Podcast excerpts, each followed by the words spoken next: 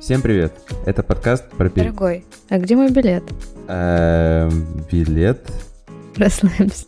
Это название нашего подкаста. И с вами мы, Данила Сминин, И шутница Настя Прокофьева. и это подкаст о жизни в других странах. Подкаст о людях, которые рискнули и переехали. Ну что, Настя, мы были уже на самом деле много где, но мы точно, совершенно точно пропустили ту страну, которую, которая обрела небывалый хайп за счет своей программы, за счет того, что туда очень много русских, даже моих знакомых уехало. Я не знаю почему, но мы почему-то ее до сих пор не рассмотрели. Как ты думаешь, что за страну я имею в виду? Ну, возможно, страну, которая популяр... пользуется популярностью среди русских беременных женщин. Возможно, возможно. Но на самом деле эти истории про беременных женщин это очень интересно. И сегодня про них, но не одна из них, возможно, нам расскажет Катя. Катя, привет. Приветики. Катя нам расскажет, наверное, или совершенно точно о том, что можно еще делать, кроме как э, рожать э, в Аргентине. А Катя зарабатывала на путешествиях уже в дороге, не копила заранее на это, и проехала всю Латинскую Америку за два года. Катя сейчас пишет книгу «Воу-воу-воу» и ведет кружок терапевтического письма. Все так. Катя живет в Аргентине уже полтора года. Ну и чтобы не было скучно, такая небольшая заманочка. Купила землю у мошенников. Катя, привет-привет еще раз. Привет. Не, погоди, погоди, погоди, погоди. Катя, привет. Привет. А нужно сексуально отвечать, как ты это сделал. Кать, давай сначала в двух словах про твой кружок. Что он, для кого он, что там делаете? Я немножечко откачусь назад, Давай. э, чтобы рассказать вообще, почему так получилось, вообще, что такое кружок и почему в нем люди пишут. Когда я уехала как раз в большое путешествие по Латине, я была с очень ограниченным бюджетом, у меня было много всякого всратого происходящего в дороге, и я была практически одна. Одна не в плане компании, а одна как-то эмоциональная. Чувствовала себя довольно одиноко большую часть пути. Денег на психотерапию у меня тогда не было, и мне нужен был какой-то способ разгружать голову и прорабатывать все, что происходит у меня внутри, и я очень много писала. И только через писательство я как-то всплывала в каких-то тяжелых моментах. Потом мы с подругами, как раз только начался карантин, мы встречались в Зуме и писали тоже по вот этой вот методике. Мы тут с парнем поехали в Египет, и у меня тогда случился какой-то супер экзистенциальный кризис, я не понимала, что делать, мне хотелось как-то работать с людьми, я очень заколебалась от онлайна, собственно. И я думаю, ну господи, что же я могу делать? А я в Египте, не русский же преподавать. Ну, типа, я была максимально вообще в состоянии какого-то отчаяния, и он мне говорит, слушай, ну ты же вот там вела какие-то свои писательские штуки с подругами, ты не хочешь то же самое сделать физическом виде? Мгм. И я написала какой-то первый такой несмелый постик в Facebook, в группу в Дахабе, типа, ребята, там что-то, курс терапевтического, что-то, ну, в общем, короче, очень э, стеснялась и вообще даже не понимала, во что это выльется. И только благодаря Дахабу я увидела вот эту вот всю мощь писательства в группе, когда ты пишешь какую-то историю, и потом, если у тебя есть только если у тебя есть желание и потребность, нет никакой обязаловки, ты этой историей делишься, и люди в ответ могут сказать тоже, что они почувствовали, пока ты читала эту историю, что у них было похожего в жизни, чем им хочется поделиться. Я осталась нелегально в Египте еще на два месяца просто, потому что ребята говорили, не уезжай, нам очень нужно, чтобы мы продолжали писать. Для меня это был какой-то, вообще, я не знаю, нереальное открытие, что настолько круто можно соединяться с людьми, прям по вайбу очень похоже на то, что происходит вот сейчас в сообществе, в обнаженке, что вы как-то быстро с первого раза как-то склеиваетесь, и у вас э, просто происходит магия взаимодействия. У меня сейчас просто все карты в голове спали. А ты думаешь, где мы познакомились? Блин, а я думала, ты мне показываешь пальцами, типа, быстрее заканчивай! Нет, нет, нет, нет, нет. Типа, кучер увез тебя в Кемерово! Остановись! Здесь меня просто осенило, и я понимаю, что на самом деле обнаженка уже нам много чего принесла, и, наверное, еще больше принесет. Ив, привет. Так, здорово, и я даже немного удивлен, что вообще это есть. Даже саму хотелось пробовать. Но про Латинскую Америку можно поговорить? Можно. Как появилась идея проехать ее всю? С студенческих времен э, очень хотела поехать в кругосветное путешествие. Я прочитала тогда книгу, уже не помню, как зовут автора, в общем, как просто захлеб читала про то, как он там ночевал в каких-то буддийских дацанах, как он работал в Австралии где-то там на ферме, что он все это проехал автостопом, без денег. И я думаю, блин, я не знала, что так вообще возможно. У меня был просто шок, что можно выйти из дома и попасть в Австралию практически, типа не тратя на это, в принципе, ничего, не работая по пути. я думаю, вау-вау, офигеть. Я начала немножечко путешествовать по России, я поехала там стопом в Беларусь, в Украину, куда-то еще. Я преподавала английский, я работала официанткой, ну, короче, какие-то такие мелкие работы. Очень понравился концепт автостопа, каучсерфинга, того, что ты весь такой свободный художник, и я думаю, ну, сейчас вот я закончу, короче, университет и поеду. Потом мне предложили сразу же работать на Олимпийских играх в Сочи, причем не волонтером, а за деньги. И я такая, ого, Олимпийские игры в Сочи еще и за деньги.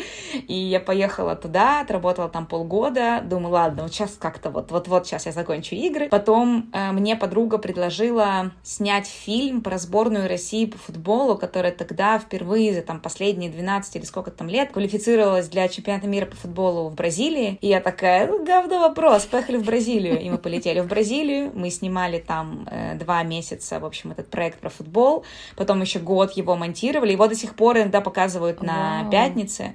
Какие твои функции там были? Ну, в общем, мы писали сценарии, я была в кадре, и мы снимали ролики про разные города Бразилии, в которых играет сборная России.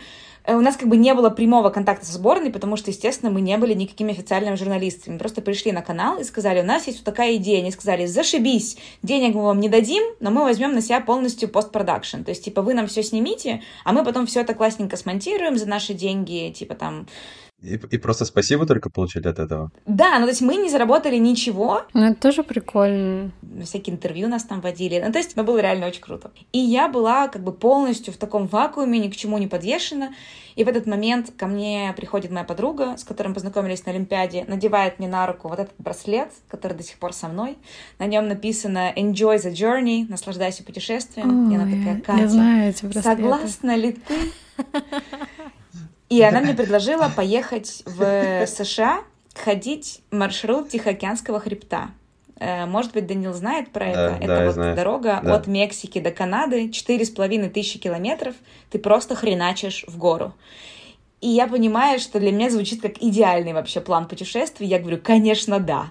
Для любого и, человека, по-моему. Я сказала, Настя. Нет. И я сначала такая, ну как, ну я не уверена. Она такая, так, Катя, заткнись, у тебя все, что тебя сдерживало, у тебя закончилось. У тебя были отношения, их больше нет. У тебя была работа, ее больше нет. У тебя была квартира, ее больше нет. Ты помнишь, ты вообще нет? вот читала... У тебя ничего нет? Ты читала книжку, ты мечтала спать на полу в храмах Филиппины. Типа, алло, Елена, ты помнишь, что у тебя вообще была такая мечта? И я такая, ну да, да, помню. И э, Даша мне, значит, говорит, Кать, ну у нас снизу огромный безвизовый континент, поехали туда. А я уже такая, как бы, ну, когда, я думаю, тоже вы знаете, когда ты подходишь близко к исполнению мечты, ты начинаешь очень часто ее саботировать, потому что ты слишком близко к тому, о чем ты там очень долго мечтал. И я такая, ну, вот я уже что-то как-то не знаю. И я начала разговаривать с своими близкими людьми, которые в моей голове должны быть очень против этой идеи. Я поговорила со своим близким другом, который живет в Питере. Он ни разу в жизни не выезжал за границу на тот момент. И я такая, вот, есть такая тема, поехать в Латину, ну, как бы это далеко, поэтому это минимум на полгода. Ну, что я буду делать там полгода? У меня 70 тысяч рублей. Как я вообще там буду выживать? И я как бы думала, что мне скажет, типа, Катя, о, думайся. А он такой, слушай, типа, полгода, фигня какая, поезжай вообще, конечно. Я такая, Леха, ты, ты, как это, ты, ты должен бороться со злом, а не примкнуть к нему. И он такой, блин, ничего не знаю. Потом я предложила своей второй подруге из Новосибирска, у нее там э, бизнес, charity шоп и она вся такая, типа, благотворительная бизнес-вумен. И я говорю, вот, Алиса, я не знаю, как-то это. Она такая, о, классная идея, я поеду с вами. Я думаю, господи, что же вы все как эти?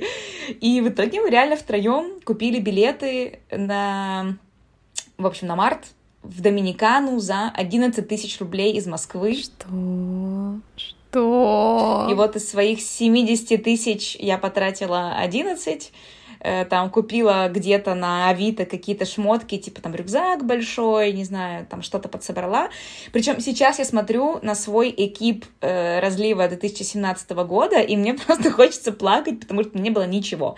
У меня не было нормального спальника, у меня не было ни одной непромокаемой вещи, у меня не было трекинговых ботинок, у меня был только рюкзак, вот этот вот мусорный пакет, который надеваешь на себя сверху, чтобы не мокнуть, и какие-то сандальки, и пара, пара футболок из благотворительного магазина Алисы, которые ей там пожертвовали какие-то люди. И вот с этим, а и 70 тысяч рублей, ну уже там 60, 59. И я как бы улетаю в Доминикану. Ты уехала, и теперь давай рассмотрим твое вот это путешествие. Оно длилось два года, правильно? Чуть больше, два года, три месяца. Супер. Можешь выделить топ-3 пункта, которые с тобой там произошли? Окей. В меня стреляла охрана поезда, когда я пыталась э, проехать на крыше. Я поднималась на гору... Подождите, это, это топ-3? это, это пока один.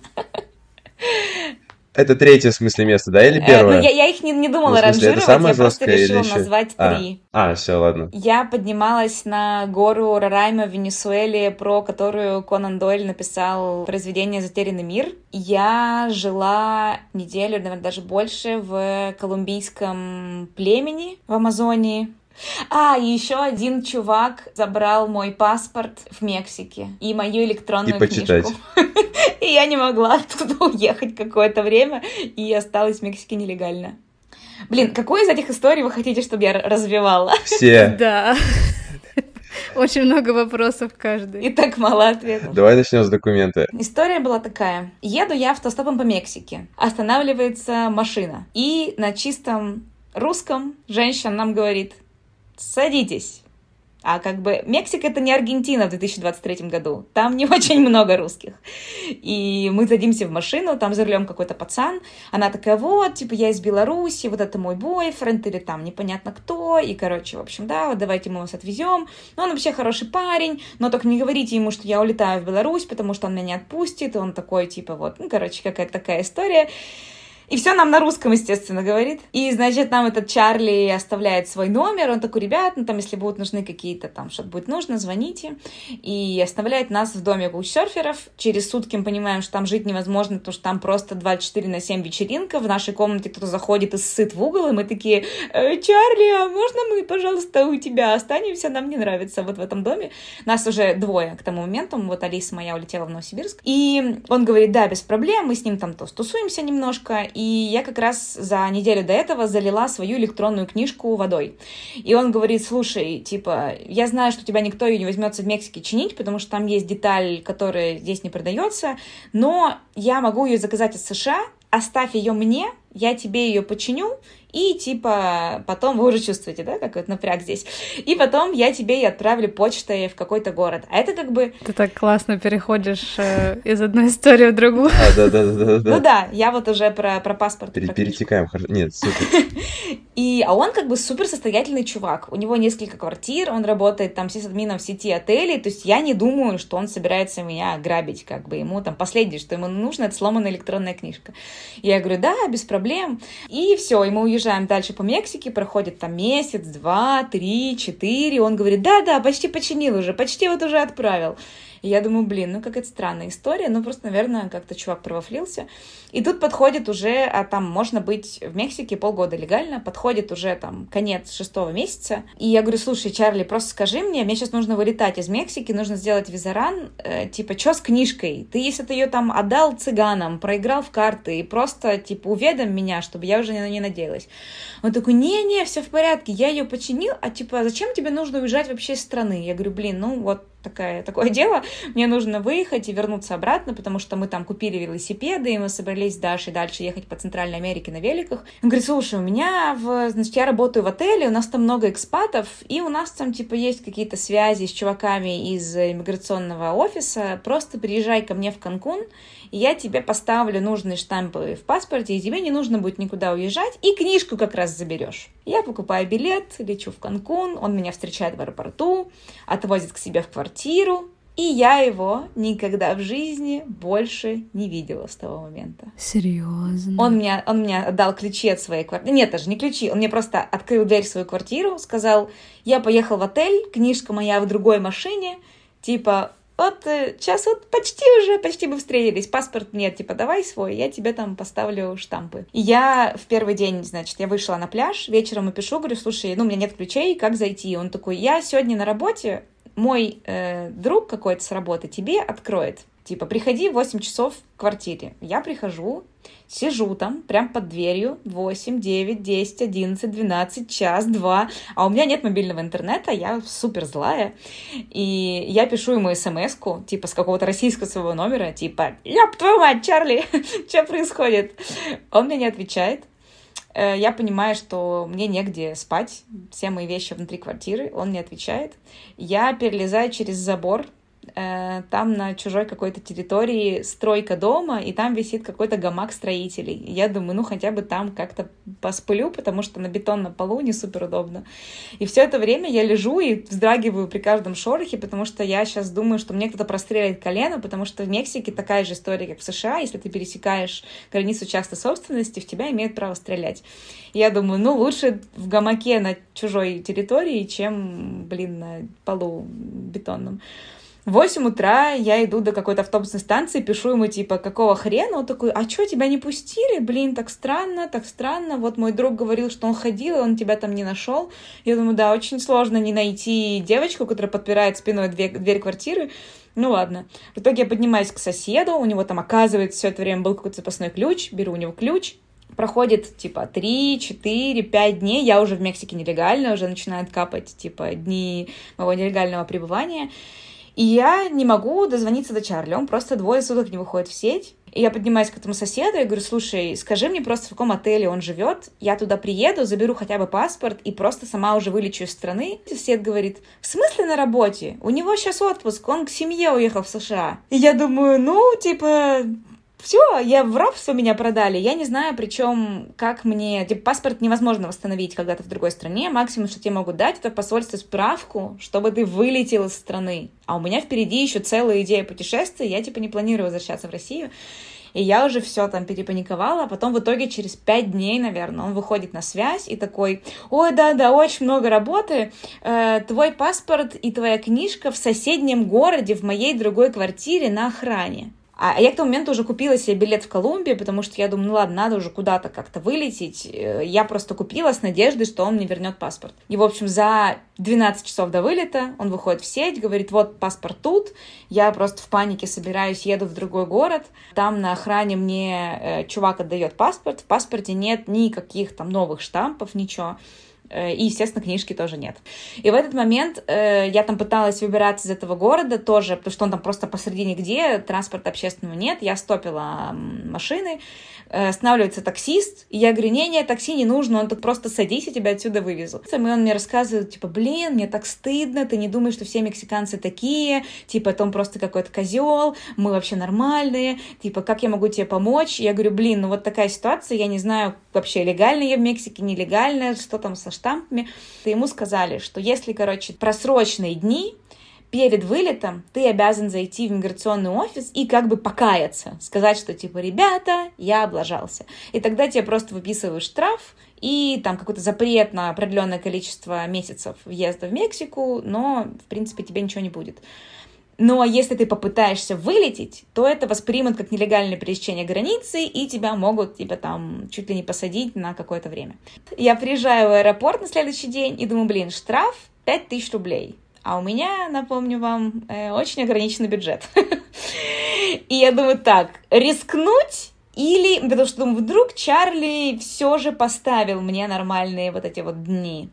Э, либо он, конечно, козел, и нужно сразу каяться. Я решаю рискнуть. Я подхожу на стройку регистрации, показываем свой билет, паспорт. Тут я просто вижу, как, типа, женщина под столом нажимает на кнопку, ко мне подходят э, менты, связывают, ну, как не связывают, типа, берут меня сзади вот так вот под руки и такие, пройдемте. Я такая, меня ведут в офис полиции, такие, ну, рассказывай.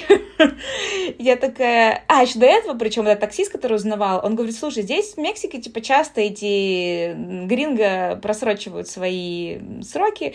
Ты просто скажи, что ты ждала денег от родителей и не могла купить билет, типа, сыграй в такую инфантильную девочку. А я с 18 лет себя обеспечиваю сама, и мне сложно физически произнести не могу сказать, что я ждала денег от родителей, просто слова из рта не, не вылезают. И я, и я просто сыграла в тупого. Ой, а что, 180 дней это не полгода? И они такие, ну, вообще-то в некоторых месяцах есть 31 день. И я, ой, а я не посчитала, извините. И мне просто с таким лицом, типа, господи, выписали этот штраф на 5 тысяч, я его там заплатила, э, мне сказали, что запрет в Мексику будет на усмотрение визового офицера, но я просрочила всего на неделю, поэтому, в принципе, не так страшно. И я в итоге, ну, в общем, я вышла. А, блин, я вам забыла рассказать еще одну маленькую смешную деталь.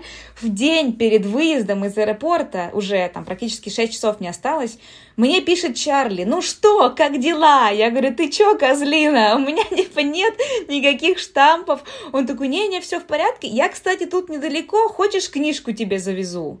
Я говорю, конечно, хочу. Он говорит, скидывай локацию. Я прислала локацию, говорит, все, выезжаю. Скидывал мне точку, значит, где он едет. Типа, точка едет, едет, едет, едет, и потом на полпути замирает. И я ему пишу, типа, ну что ты там, где? И он мне отвечает больше. Я в тот момент подумала, что, ну, Надеюсь, ты умер. Это единственное оправдание того, что происходит. То есть, типа, он сам первый написал. Не я его даже потыкала. Я ему потом из аэропорта прислала, типа, фотку своего штрафа. У него галочки зажглись зелененьким в WhatsApp, и все, больше мне никогда не отвечал. Кажется, я знаю, о чем ты пишешь книгу, потому что я сейчас э, просто сидел и с открытыми глазами смотрел и ты представлял все это у себя в воображении, в голове, как еще эта Мексика выглядит, что там не особо, по-моему, и на английском-то хорошо разговаривают. И это все, все, все вместе. И, в общем, это супер круто.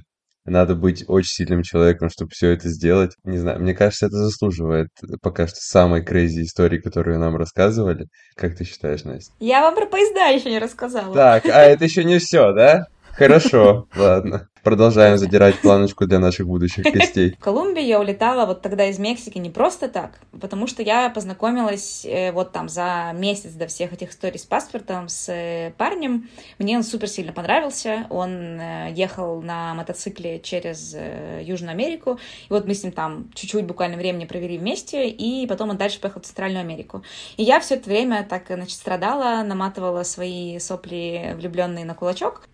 Ровно через месяц, как удачно сложилось, он попал в автокатастрофу в Колумбии, врезался в фуру. Ты так рассказываешь, так удачно сложилось? Да, удачно сложилось для он меня. Он попал в автокатастрофу? С ним ничего не случилось, просто счастливый человек, он врезался на скорости 170 километров в фуру, но Ого. Э, просто как-то пролетел мимо этой фуры, немножечко повредил себе коленки, ну типа из серии ушибся, и все мотоцикл в мясо, половина мотоцикла просто отсутствовала, а он вот как бы упал на коленки. И я в этот момент, э, я в этот момент, собственно, в процессе всей этой фигни с пастом, и я такая, тут вот плащ у меня развивается. Я говорю, лечу спасать Илюшу в Колумбию. Ну, думаю, ухаживать за бедным, повредившимся человеком. Ну, конечно же, мне просто нужен был повод, вы понимаете, да? Поэтому, говорю, удачно сложилось. И вот я прилетела в Колумбию, значит, несколько недель мы там с ним провели в Богате. Потом вот моя подруга Даша, с которой мы собирались путешествовать на великах, она внезапно сказала, слушай, что-то я я тут помедитировала и все поняла. Я хочу возвращаться в Россию, никакие велосипеды мне больше не нужны, все пока. И я просто впала в такой анабиоз, не понимала, что делать. Илья мне говорит, слушай, ну если хочешь, поехали дальше со мной на байке. И вот мы с ним проехали несколько стран. В Перу байк окончательно поломался. Э, мы потом на лодке проплыли Амазонию, вот там жили с индейцами, про то, что рассказывал. И, короче, мы, э, значит, точка начала истории с поездами в Бразилии.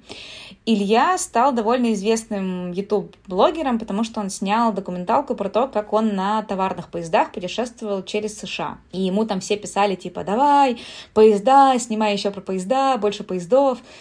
И э, в Южной Америке единственная страна, в которой есть товарные поезда, это Бразилия. Там с середины страны на берег везут зерно и сою. И он такой, блин, пацаны просят, надо снять опять видос про то, как я на поездах, значит, еду. Не, ну главное, пацаны просят. Пацаны просят, да. Хочешь со мной? И я понимаю, что как бы нет, но потому что для меня это слишком, как бы слишком жестко. То есть я люблю какие-то жесткие приключения, но для меня, мне, короче, мне очень страшно делать что-то открыто противозаконное. То есть я могу пойти где-нибудь в лес и так невзначай обойти забор входа в нацпарк, потому что там можно сыграть в глупую туристку и сказать, что я не знала, что это частная территория. Когда ты сидишь на крыше товарного поезда, ты не можешь сказать «извините, я не знала, что это незаконно». Но вот эта вот эм, болезненная влюбленность говорит мне типа «Поехали, Катя, будет весело». Я говорю, погнали. Мы доехали до Сан-Паула, оттуда как-то, в общем, доехали до станции. И я ни разу в жизни не делала вообще ничего подобного, а я весь такой, типа, мастер поездов, он такой, так, так, сейчас тут. У меня просто адреналин вообще где-то вот здесь, я залезаю на этот состав, на крышу, мы там ложимся вот так вот плашмя, состав начинает трогаться, все это время лежу и думаю, господи, что я здесь делаю, что я здесь делаю? И он так вот медленно-медленно едет через станцию, и я вижу, как работники станции вышли покурить. И они вот так вот стоят, что-то смотрят в разные стороны. И я вижу, как он поднимает голову. Перед ним просто вот так вот проезжает два чувака на крышу, у него сигарета выпадает из рук и он начинает там кому-то звонить, во что-то там, не знаю, в общем, они все паникуют. Илья такой, ну, нас спалили, и уже такой расслабляется, садится на вагоне. Я говорю, что делать, что делать? Он такой, ну, возможно, иногда состав, когда он уже поехал, сложно остановить, потому что он тяжелый. Э, понадеемся, что его просто не будут останавливать. Мы проезжаем там, не знаю, пару километров, так состав делает крюк и останавливается. Он такой, ну, давай, наверное, слезать. Я говорю, ну, наверное, давай. Мы, а мы с такими, с огромными рюкзаками, у нас там, не знаю, кило 15 чего каждого за спиной. И мы слезаем с этого состава, начинаем так медленно идти, и тут я вижу, что из кустов, ну, там метрах в 100 от нас, выбегают чуваки и начинают бежать за нами. Илья говорит, все, бежим, мы бежим дальше, не понимаем, куда мы вообще бежим. И тут я слышу, что прям такие худзинь, худзинь, начинают, типа, пули отскакивать от стенок вагона возле, в общем, там, где мы бежим. И я не знаю, как бы резиновые ли это пули, нормальные. Проверять у меня нет абсолютно никакого желания. Потому что в Бразилии, так же как в США, защита частной собственности тебя имеет право застрелить на месте. Там полицейское государство. И я бегу, кричу, Илья, в нас стреляют! Он говорит, нет, если нас стреляют, давай тогда остановимся и сдадимся. Я говорю, ты что, дебил, я не хочу в полицию в Бразилии, беги дальше. И мы как-то там перелезаем через, э, через вагоны, бежим. И, как обычно бывает, в адреналиновой первой вот этой истерики мы каким-то чудом перемахиваем огромный высоченный забор, э, перелезаем через него, бежим дальше там по каким-то горам, я запыхиваюсь, понимаю, что больше просто не могу, мы залезаем там в какие-то кусты, сидим, и я тоже думаю, ну, как бы все, то есть мы далеко не убежим, мы в горах. Я слышу, как лают собаки, нас начинают искать с собаками. Все это время сижу, думаю, ну все, мы в жопе, мы в жопе, мы в жопе.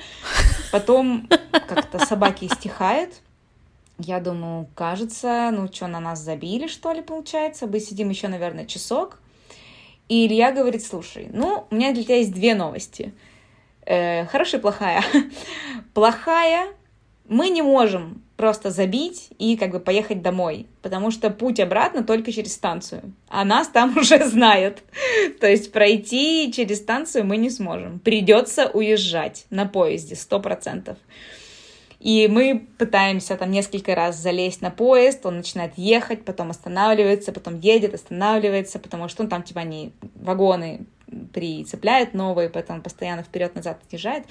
В итоге часам к восьми вечера мы залезаем на крышу этого поезда, все это время думаем, что там должны стоять эти охранники снова нас ждать, но почему-то они нас не ждут.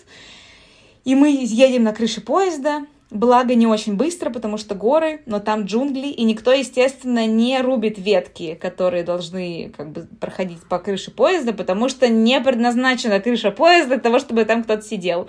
И начинается просто игра в Марио. Абсолютная кромешная темень. Мы вот так вот лежим на крыше, типа там вспышка слева, вспышка справа. Ты перевариваешься то на одну, то на другую часть, потому что там тут ветка, тут провода какие-нибудь свисают, тут еще какая-нибудь фигня.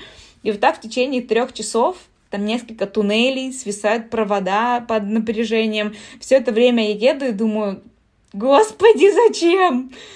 И мы, значит, проходит несколько часов, и мы останавливаемся тоже посередине где на какой-то станции. Илья такой, все, типа, давай спускаемся, потому что я не знаю, как скоро поедет этот поезд. Плюс было супер холодно, плюс было очень некомфортно перепрыгивать эти ветки в темноте. И реально, если ты просто, ну, от усталости начнешь засыпать, тебя собьет ветка и под, как бы под колеса будет вообще не клево. Поэтому он говорит, давай все, слезаем, заночуем день тут в, в джунглях. И с утра мы проснулись, Илья говорит, все, я, конечно, манал вообще это, ни ради какого ютуба я не поеду дальше, если в меня будут стрелять находим какую-то проселочную дорогу, и мы идем, уже темно, ночь, и я пытаюсь стопить машину, и машина, которая останавливается, я внезапно понимаю, что это машина охранников станции. Мы садимся в машину, и эти чуваки, значит, там что-то у нас спрашивают, типа, вы кто? Мы такие, туристы, трекинг вот тут ходим. Они такие, ага, понятно. И между собой они что-то обсуждают, такие, блин, это типа слышал, что вот там два каких-то чувака, их во мне на поезд пытались сесть, и там они там их никак не могли поймать. И я сижу просто с колом внутри, такая... И все это время я боялась, что они потом такие, как бы, сложат 2 плюс 2, повернутся на нас. Я реально, я думаю, это вот самый близкий момент к смерти, который у меня был, потому что никогда в жизни в меня лично никто еще не стрелял. Я попала в Бразилию в перестрелку в фавеле, но там это могла быть просто шальная пуля, то есть люди в меня не целились, как минимум это приятно. Ладно, хэппи-энд. А, так, сейчас ты живешь э, в Буэнос-Айресе, правильно? И поговорим мы вообще, почему Аргентина для тебя? И когда ты туда переехала, кстати? В Аргентине я оказалась, потому что в Турции, как раз когда я поехала во время ковида ходить Ликийскую тропу, я познакомилась с аргентинцем, мы поехали вместе путешествовать, и потом через год он сказал, я вот не был на родине уже больше двух лет, типа, поехали со мной. И я не особо как-то собиралась так быстро возвращаться в Южную Америку, потому что, ну, это реально очень далеко. Я думала, что я уже лучше в Азию куда-то съезжу, я в Азии ни разу не была вообще. И, но потом я как-то решила, что ну ладно, в принципе, что мне как-то обламываться, можно и поехать, никаких жестких планов у меня нет.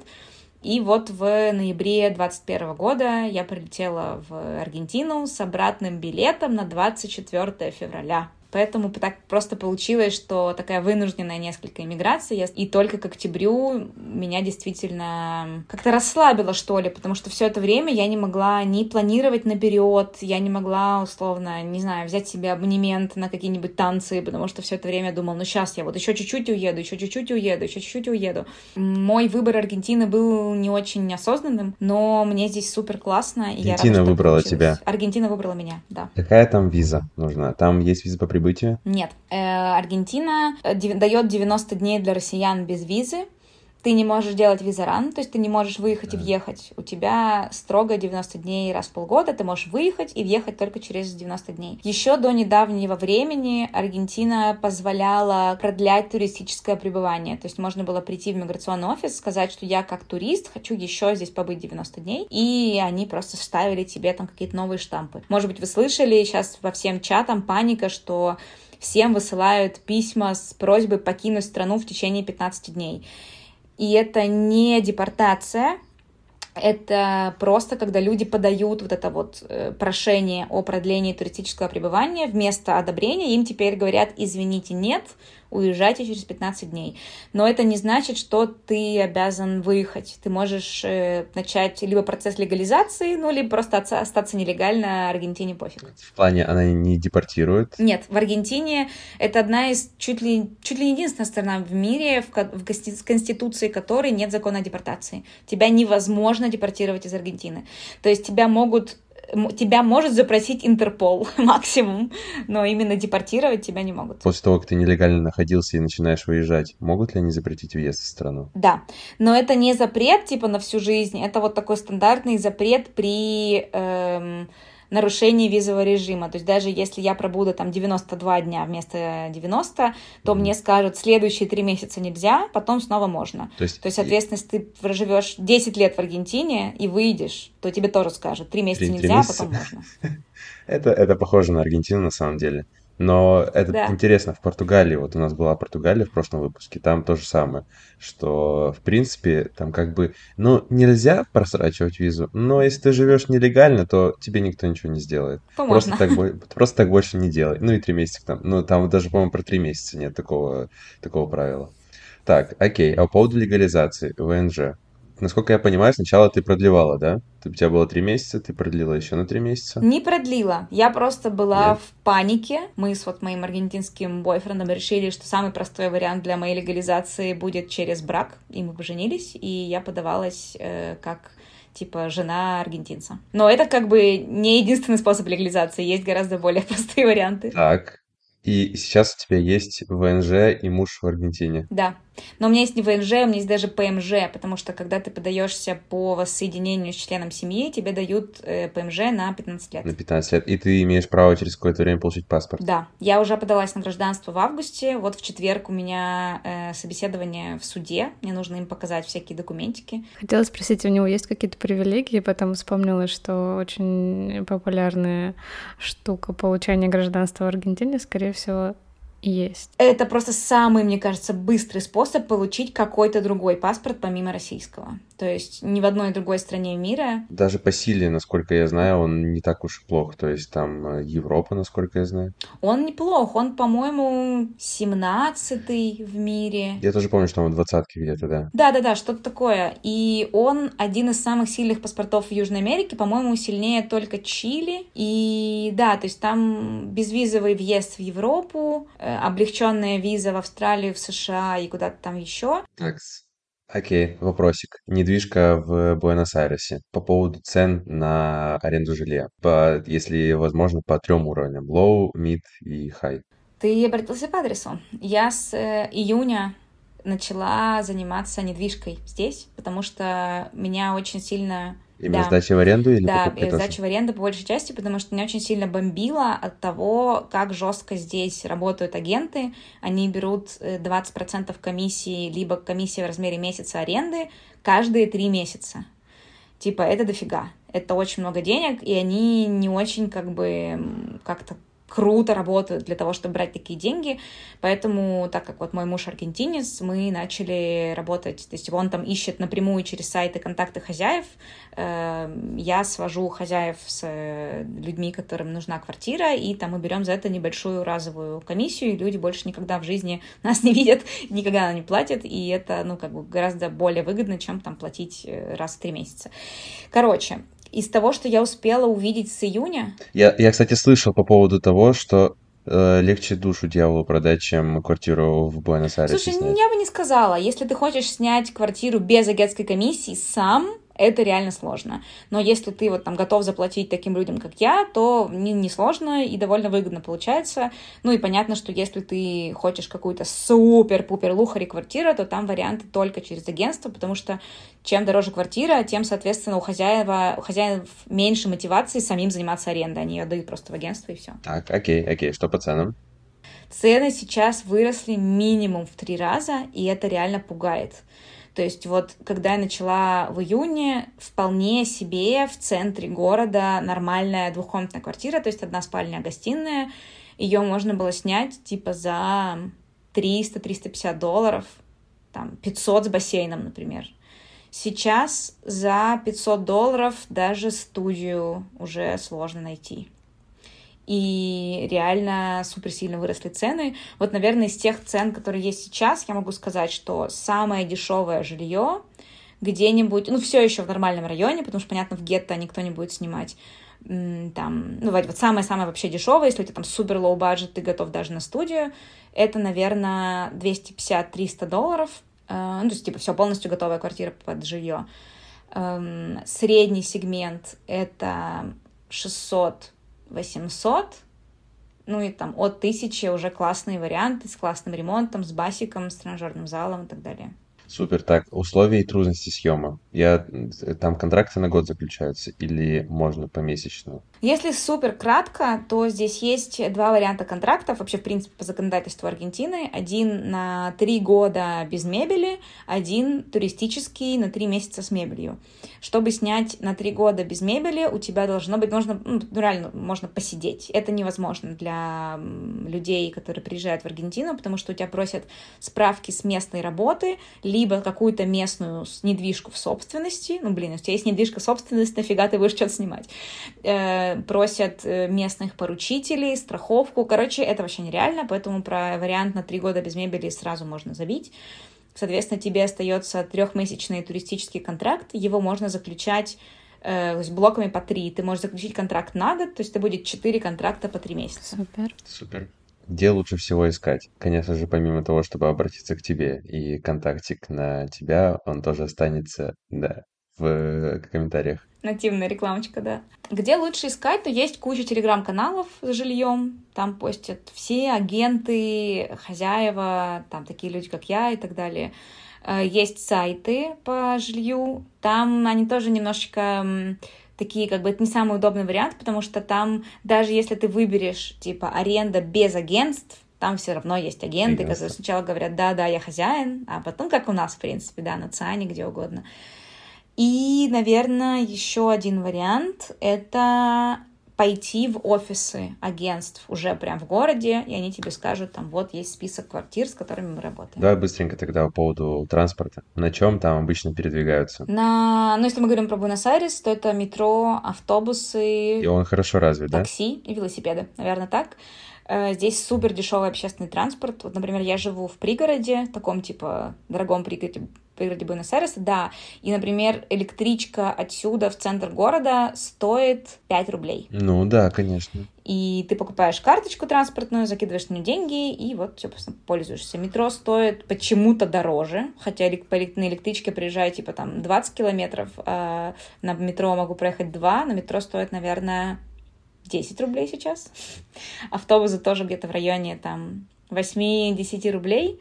Такси супер дешевое, тоже одно из самых дешевых в мире, потому что просто из-за инфляции. То есть, если ты получаешь деньги в любой другой валюте, а не в песо, вообще жизнь в Аргентине супер дешевая, несмотря на сильный рост аренды, несмотря на вообще там рост чего-нибудь, все еще Аргентина остается супер дешевой страной, ну, для тех, кто получает деньги в любой другой валюте.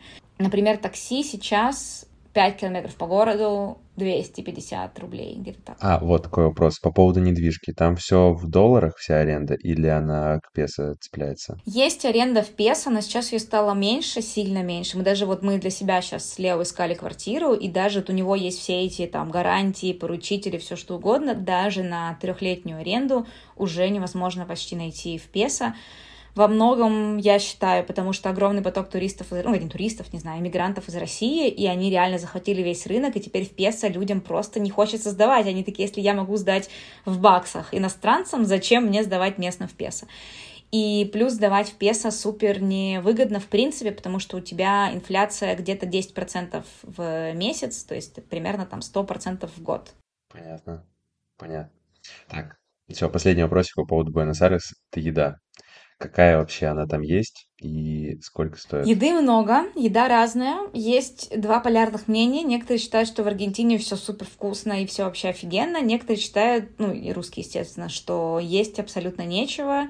И, короче, кухня на низком уровне. Как считаешь ты? Мне кажется, что, например, традиционная аргентинская еда не супер в моем вкусе, потому что я, во-первых, не ем мясо, а здесь традиция это прям такие супер стейки, вот это вот все, всякие сосисочки и, короче, очень много мяса. Плюс э, всякое там типа мясо. Есть какие-то прям национальные блюда? Национальное блюдо номер раз — это эмпанадос, это такие пирожочки, они могут быть э, с, с голубым сыром, с мясом, с овощами, супер вкусные, вот эмпанадос я люблю. Второе национальное блюдо — это что угодно с вареной сгущенкой, Здесь вареная сгущенка это просто королева стола, ее намазывают сверху вообще на все. Была недавно очень смешная история, что аргентинские... Моя страна. Аргентинские какие-то кулинары выиграли мировой конкурс десертов. Потом выяснилось, что когда аргентинцы привезли вот эти вот десерты в Буэнос-Айрес, типа как показать народу, что же они там выиграли, все сказали, ну, вкусно, но сгущеночки не хватает. То есть здесь вот куда угодно люди намазывают сгущенку вообще. И третий, наверное, это то, что я вообще никак не понимаю, это отбивная в такой, типа, хлебной крошке в панировке. Она вот такая длинная, огромная, похожа на карту России, то есть реально гигантская, плоская отбивная. И еще вот полкило картохи пюре.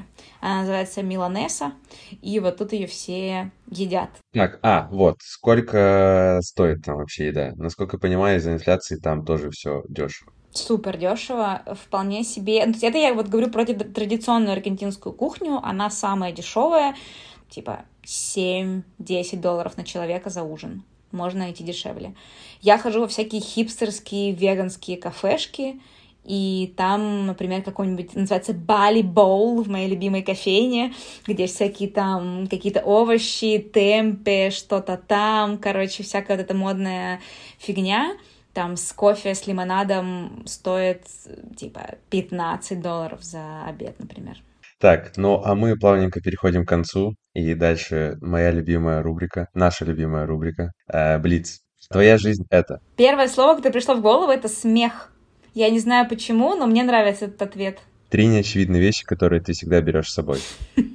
Я сейчас пытаюсь. Ладно, это глиттер я всегда его вожу с собой, потому что я вообще не крашусь, но мне очень нравится использовать глиттер, и я его даже в походы с собой вожу. Это, это такие блестки, которые накладываются на... Вот такие блесточки, да, вот сюда. А сейчас да, не клитор, есть? внимание, не клитор, подкаст все еще остается Ой, 17 ой. минус. Не, ну видишь, я, я Да, правильно уточняющий э, вопрос задал, как бы. Все, все правильно. Так, ну ладно, наверное, из того, что для меня очевидно, для некоторых, наверное, нет, это капли для глаз. Я два года назад себе сделала коррекцию зрения, у меня после этого сильно сохнут глаза. И, наверное, это... И это Пало Санта.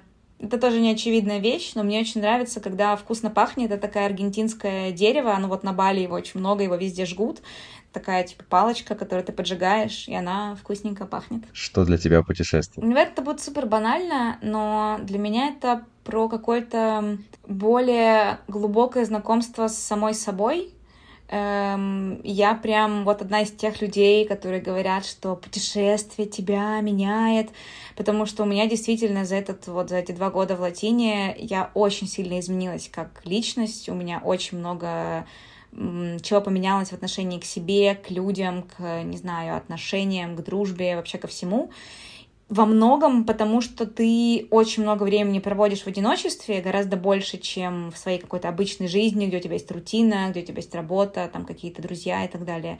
И потому что ты встречаешь очень много очень разных людей. То есть у тебя постоянно твои картины мира сталкиваются с картинами мира разных людей, очень разных, от какого-нибудь там, не знаю, мексиканского ковбоя до какого-то супер путешественника, который там 100 тысяч стран проехал и который тебя бесит своими рассказами про эти страны.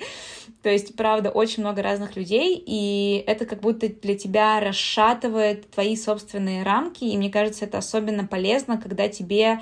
Эм, короче, когда ты старше самого гибкого вот этого ментального возраста. То есть, наверное, когда тебе 20, ты развиваешься в путешествии. Когда тебе там 30 и больше, ты скорее разламываешь свои представления о мире и перестраиваешь.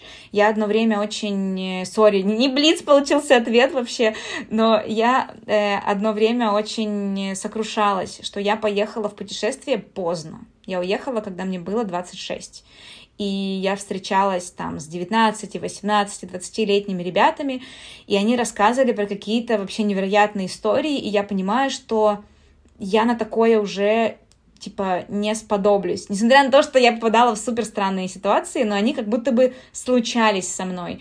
Например, одна там девушка, я читала ее интервью в афише после тоже длинного путешествия, и она говорит, я вот просто решила, мне было интересно, а каково это потеряться в пустыне?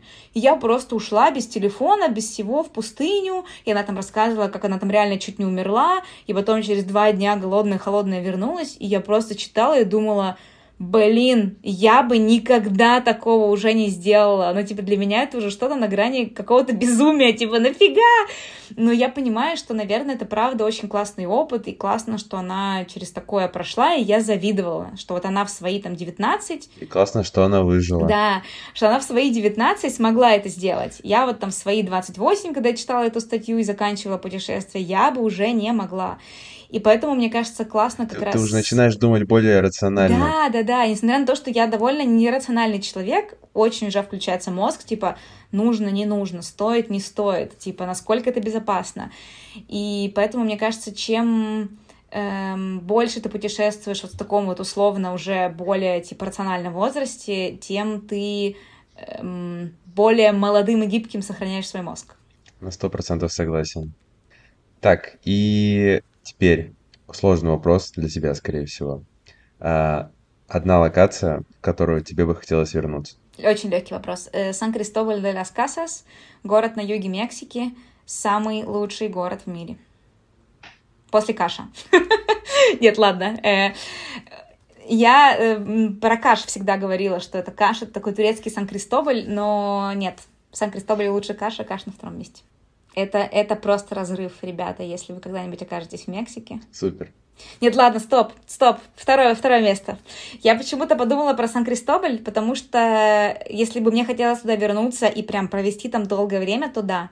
Но если просто вернуться, и, например, там на короткое время, то это гора Рарайма в Венесуэле.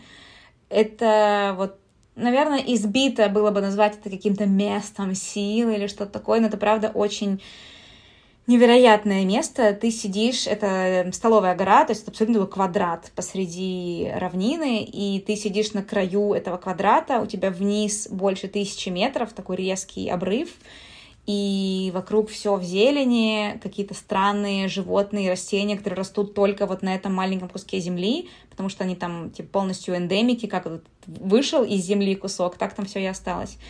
И ты сидишь на краю этого куска земли, на уровне облаков, и тебе кажется, что ты вообще в каком-то другом мире, что ты во сне. И, наверное, это вот тоже место, куда бы я обязательно вернулась. Но мне немножко боязно его советовать людям, потому что я очень боюсь, что красоту этого места разрушат большим потоком людей. А что для тебя самое важное в жизни? Наверное, прислушиваться к себе. Мне кажется, что из какого-то тонкого понимания себя, своих желаний и нежеланий и потребностей ты можешь очень много классного сделать для мира и для людей. Я, наверное, не верю в то, что можно помогать людям или вообще что-то классное делать в мире противовес тому, что ты чувствуешь. Поэтому моя какая-то важная глобальная цель — это делать какие-то большие классные штуки для мира, но чтобы это делать, важно прислушиваться к себе. Так все очень тонко. Эх.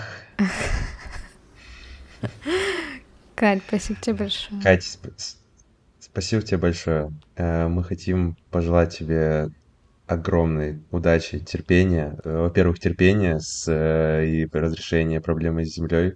Во-вторых, удачи в написании книги. И в-третьих, чтобы ты еще больше слушала себя и просто была счастливой. Спасибо когда выйдет подкаст, я буду больше слушать тебя. Спасибо еще раз. Спасибо. Спасибо вам. Пока-пока.